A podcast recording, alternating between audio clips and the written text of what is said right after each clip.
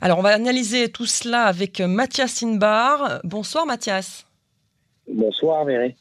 Alors, vous êtes spécialiste sécurité défense chez nos confrères de i24 News. Merci de nous consacrer ces quelques minutes sur Cannes en français. Mathias, ces discussions euh, n'empêchent pas l'Iran de poursuivre sa course vers le nucléaire. On l'a vu notamment euh, avec ces déclarations de l'AIEA. Et on dirait en fait que ce qui se joue à Vienne, c'est une partie de poker menteur. Vous en pensez la même chose? Exactement, et ce n'est pas la première fois que l'Iran euh, joue à ce jeu de poker menteur. L'Iran gagne du temps. Et en Israël, et en hébreu particulièrement, on dit qu'il y a une notion de temps iranien. Et le temps iranien, c'est de gagner du temps justement pour, en même temps, eh bien, euh, faire avancer le programme nucléaire, nucléaire pour l'instant civil. Attention, effectivement, il y a une, notion euh, qu'il ne faut pas négliger. L'Iran voudrait selon des renseignements israéliens transmis aux États-Unis et à la communauté internationale, pourrait, non pas voudrait, pourrait obtenir un enrichissement à 90% de son uranium et donc atteindre la capacité de nucléaire militaire. L'objectif aujourd'hui de l'Iran Miri, ce n'est pas finalement le même que celui euh, de Rouhani, c'est-à-dire la politique du sourire, c'est véritablement la politique de fermeté d'Ebrahim Raisi. On met tout sur la table, quitte à ne pas y arriver, mais ça, peu importe pour les Iraniens, puisque pendant qu'on négocie, eh bien, on avance du côté nucléaire. Oui, effectivement. Alors, il y a euh, euh, Israël qui ne reste pas les bras croisés non plus. On a vu notamment avec les déplacements euh, politiques et diplomatiques à l'étranger, mais le Mossad aussi qui travaille. Hein, et, on apprend aujourd'hui que le service secret israélien a engagé des Iraniens pour provoquer notamment l'explosion dans le site nucléaire de Natanz. Ce n'est pas la première fois hein, qu'Israël recrute en fait au cœur même de la République islamique. Écoutez, je resterai quand même tout de même au conditionnel concernant cette information du Jewish Chronicle euh, britannique euh, sur justement l'engagement, le recrutement de dix scientifiques iraniens contre la centrale de Natanz. Pour l'instant, selon mes sources, il va falloir quand même être très prudent sur cette, cette guerre de l'ombre dont parle l'article. Évidemment que le Mossad est partie prenante de cette guerre de l'ombre, et évidemment que le Mossad, comme la CIA d'ailleurs et les DGSE, eh bien, recrute euh, des doubles agents, recrutent des scientifiques pour avoir plus d'informations parce que véritablement tout se passe euh, sous terre. Et donc, par exemple, prenant euh, la centrale de Fordo, qui a repris son activité, qui est normalement une activité complètement illicite au regard de l'accord de 2015, eh bien, la centrale de Fordo se trouve à dizaines de mètres sous terre. Très difficile pour les agents de la, l'AIEA de savoir ce qui se passe, l'Agence internationale de l'énergie atomique. Donc, il faut à s'en remettre à des, des doubles agents ou des doubles scientifiques. Est-ce que l'information de Jewish Chronicle est véridique? Pour l'instant, personne ne le sait. Non, effectivement, et puis le Mossad n'a pas l'habitude de confirmer euh, ce genre euh, d'informations.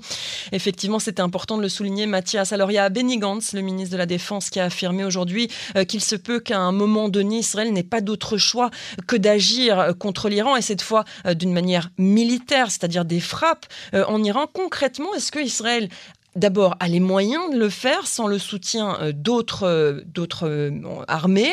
Et la deuxième question, elle est tout aussi importante, est-ce qu'il y a un réel programme aujourd'hui, un plan d'attaque qui existe? Alors, est-ce que Israël peut agir seul? C'est la grande question qui, est posée depuis, plus d'une dizaine d'années, depuis que Ehud Barak, ministre de la Défense, et Benjamin Netanyahu, Premier ministre, eh avait l'idée de, de, frapper, ou plus exactement euh, uniquement Benjamin Netanyahu. On se souvient d'ailleurs des va-et-vient de, de Barak. Alors on va pas refaire l'histoire, mais certains diront que Ehud Barak était mandaté par Benjamin Netanyahu pour convaincre les États-Unis et qu'il allait aux États-Unis pour dire aux États-Unis justement euh, de ne pas accorder à Benjamin Netanyahu le soin de frapper. Mais ça, c'est l'histoire ancienne. Concernant euh, la volonté de, de, frapper, elle est présente. et est-ce qu'Israël peut frapper seul? Plus aujourd'hui d'ailleurs que euh, la capacité euh, d'hier. Et donc, euh, c'est-à-dire que les plans ont évolué, les capacités opérationnelles ont évolué, que Israël s'est doté d'avions de chasse furtifs F-35, qu'il y a effectivement une, des opérations communes où on a vu par hasard des jets israéliens aller de pair avec des bombardiers B-1 américains qui sont capables euh, de perforer des, bunkers. Donc on voit que euh, les choses avancent. Concernant les plans, les plans sont à l'étude et l'ordre a été donné par Benny Gantz via euh, Aziz Kochavi à l'armée israélienne de se préparer. Ça ne veut pas dire que l'armée est prête demain à frapper, ça veut dire que les entraînements vont commencer et que les plans d'action seront prêts dans un délai de six mois à un an tout au plus. S'il doit avoir une opération d'urgence, eh bien, il y aura opération d'urgence, mais véritablement la grande opération dont on parle va mettre quand même quelques semaines, quelques mois. Alors vous restez avec nous, Mathias. Après avoir parlé de l'Iran, on revient en Israël et plutôt dans les territoires. On va parler euh, de ces deux Israéliens euh, qui se sont perdus hier à Ramallah. Deux habitants des implantations de Shiloh et de Elad se sont trompés en fait de chemin avec leur véhicule. Ils sont arrivés, on ne sait pas trop comment, au centre de Ramallah. Ils ont été attaqués par une foule de Palestiniens, un coup de pierre sur leur voiture. La voiture qui a finalement été incendiée. Euh, les forces palestiniennes sont intervenues et ont réussi à délivrer les deux Israéliens. Ils les ont ensuite transférés à l'armée israélienne. Les deux civils sont des membres euh, du courant Breslev. Euh, on peut le dire, ils l'ont échappé belle et euh, ils n'ont été que légèrement blessés hein, dans ce quasi-lynchage, des, images extrêmement difficiles à voir. Mathias, cette histoire soulève pas mal de questions. Alors d'abord, comment est-ce possible, avec le GPS, le Waze, Google Maps, enfin tout, tout ce qu'on a sous la main aujourd'hui, de voir encore au XXIe siècle des Israéliens se perdre et se retrouver au cœur de Ramallah? Alors, écoutez, permettez-moi de, répondre à votre question par une autre question. Est-il possible euh, un jour que des Israéliens puissent rentrer à Ramallah?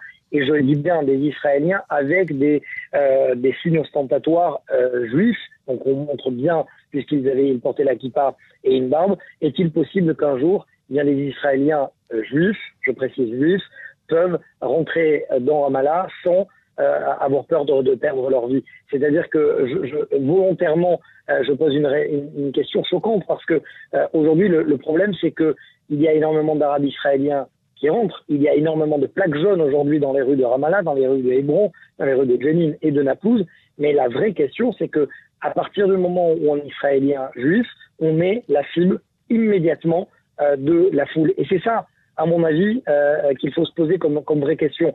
Alors pourquoi et comment ces Israéliens sont rentrés Il y a énormément de, de, différentes versions. Ça peut être le fait que euh, à ce moment-là, Internet n'a pas marché. Ça peut être que euh, certaines euh, euh, certaines caractéristiques de l'application Waze n'ont pas marché ou Maps, c'est-à-dire qu'on n'a pas coché la case interdiction d'aller dans les territoires. Mais encore une fois, je dis bien, il faut peut-être mettre des mots à ce qui s'est passé, à savoir qu'un Israélien juif, eh bien, non seulement il est interdit de rentrer dans les territoires, mais pourquoi il est interdit? Parce que euh, on risque sa vie.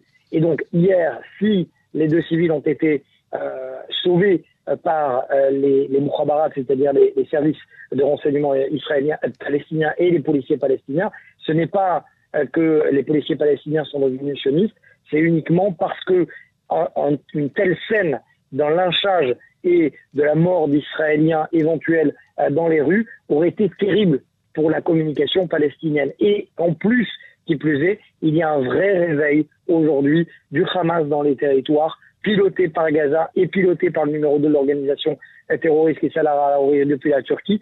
On le voit bien depuis des semaines, la plupart des euh, terroristes arrêtés euh, toutes les nuits par l'armée israélienne appartiennent aux grandes familles du Hamas à Hébron ou à Ramallah. Donc il y a une vraie, actuellement, une vraie situation euh, qui peut dégénérer dans les territoires. Voilà pourquoi immédiatement ils ont été sauvés. Oui, effectivement, cette intervention rapide des forces palestiniennes prouve encore euh, au moins une chose, hein, c'est que la coopération entre l'autorité palestinienne, et je ne parle pas là évidemment du Hamas ou du djihad islamique, mais l'autorité palestinienne et les forces israéliennes fonctionnent, que ce soit pour des raisons médiatiques, hein, puisque l'autorité palestinienne ne voudrait pas voir lyncher des Israéliens euh, dans les rues de Ramallah, mais en tout cas, ils ont la vie sauve et l'armée euh, rappelle évidemment que la zone A de la Judée-Samarie est interdite aux Israéliens justement euh, pour éviter ce genre de lynchage. Et nous sommes bien d'accord, Mathias, que c'est effectivement euh, très triste et même navrant hein, de voir euh, à quel point euh, cette haine grouille dans les rues palestiniennes. Merci beaucoup Mathias Inbar. Je rappelle que vous êtes spécialiste sécurité défense chez nos confrères d'I24 News. Je vous souhaite une belle soirée. Shabbat Shalom et Chag Sameach. Merci beaucoup. Bonne soirée. Chag Sameach. Shabbat Shalom.